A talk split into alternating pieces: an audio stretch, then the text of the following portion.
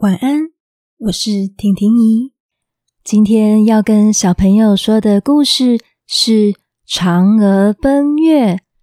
传说在很久很久以前，天上同时出现了十个太阳。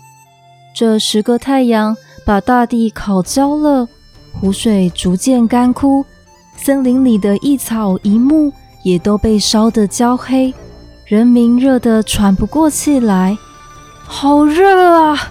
为什么天上会有这么多太阳？我真的快要喘不过气来了，怎么办呢？我家的稻田都长不高，快要没有米可以用了。这样下去会没有食物可以吃的。哎哎，后面的猪圈也着火了，这这到底该该怎么办呢？有没有谁可以救救我们啊？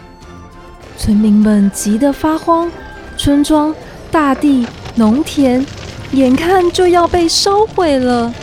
这个时候，有一个叫做后羿的年轻人，决定带着他的弓箭，勇敢地登上昆仑山顶，射下太阳。后羿站在山顶上，手举起他的弓箭，瞄准太阳。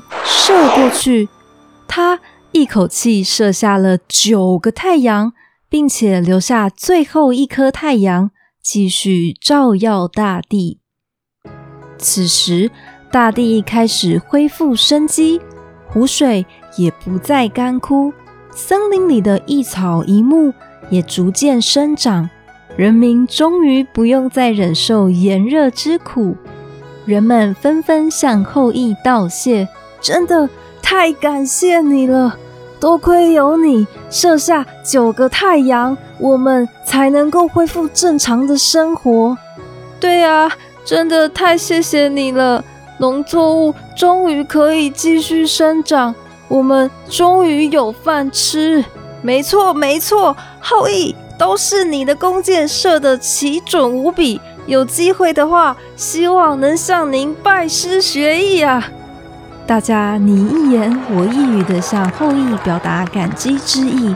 后羿笑了笑，害羞地说：“ 谢谢你们，我只是尽我一己之力，能帮助到大家，也是我的荣幸啊。”日子一天天过去，有一天，后羿到山林中打猎，他在月桂树下遇见了一位善良又美丽的女子，他开口问：“呃。”请问你是？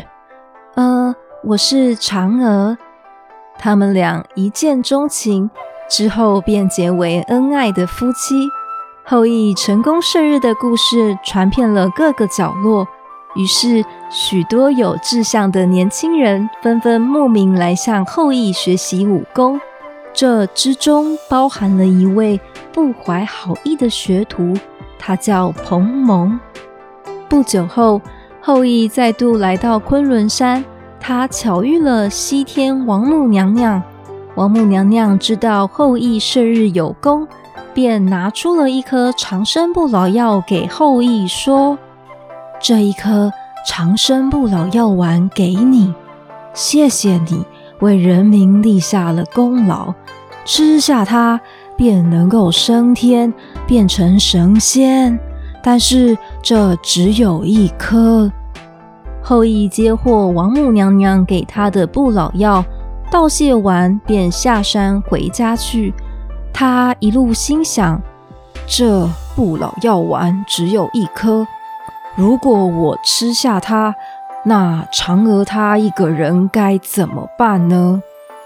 正当后羿烦恼该怎么办的时候，彭蒙恰巧出现在他的面前，后羿将他正在烦恼长生不老药的事与彭蒙分享。彭蒙心想：如果我能够拿到这颗不老药就好了。后羿回到家后与嫦娥讨论，王母娘娘说这颗吃了能够升天变成神仙，但是这只有一颗，不管我们谁吃了。另一个人都会被丢下的。嫦娥说：“我也没办法一个人吃下这颗不老药，但这绝对不能让坏人拿走。他们俩无法抛下彼此，吃下不老药。于是后羿决定将长生不老药交给嫦娥，请她藏在珠宝盒里，代为保管。到了农历八月十五这天，后羿决定带着他的学徒们要上山去打猎。留嫦娥一个人待在家中。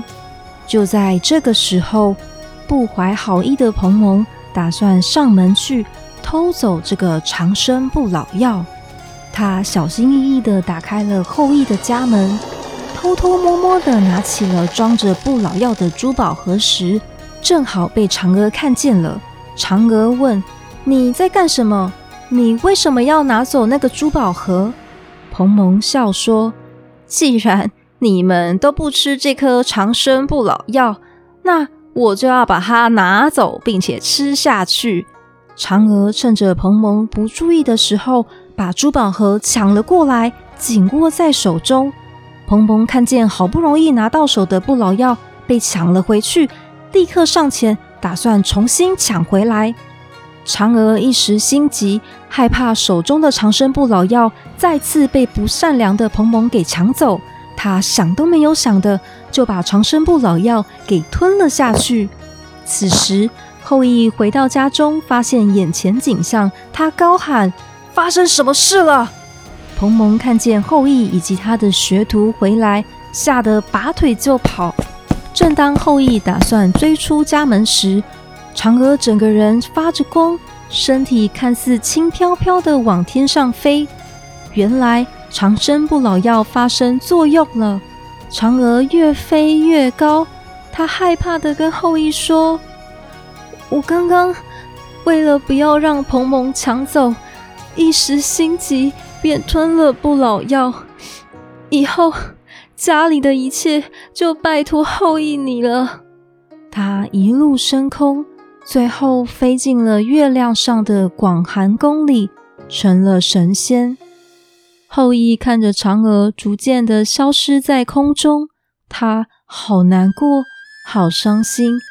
看着天空皎洁的月亮，仿佛可以看到嫦娥的身影。之后，每当到了农历的八月十五日，后羿为了怀念善良的嫦娥。会在后花园里摆上嫦娥最喜欢吃的点心、水果，希望心意能传达给在月亮上的嫦娥。而人民听说嫦娥飞上月亮成仙后，也纷纷在这一天摆设鲜果点心，来向嫦娥祈求吉祥平安。那这就是嫦娥奔月的故事。好喽。小朋友，今天跟中秋节有关嫦娥奔月的故事就说到这边了。赶快把棉被盖好，眼睛闭上。婷婷姨要来关灯，跟小朋友说晚安喽。晚安，中秋节快乐！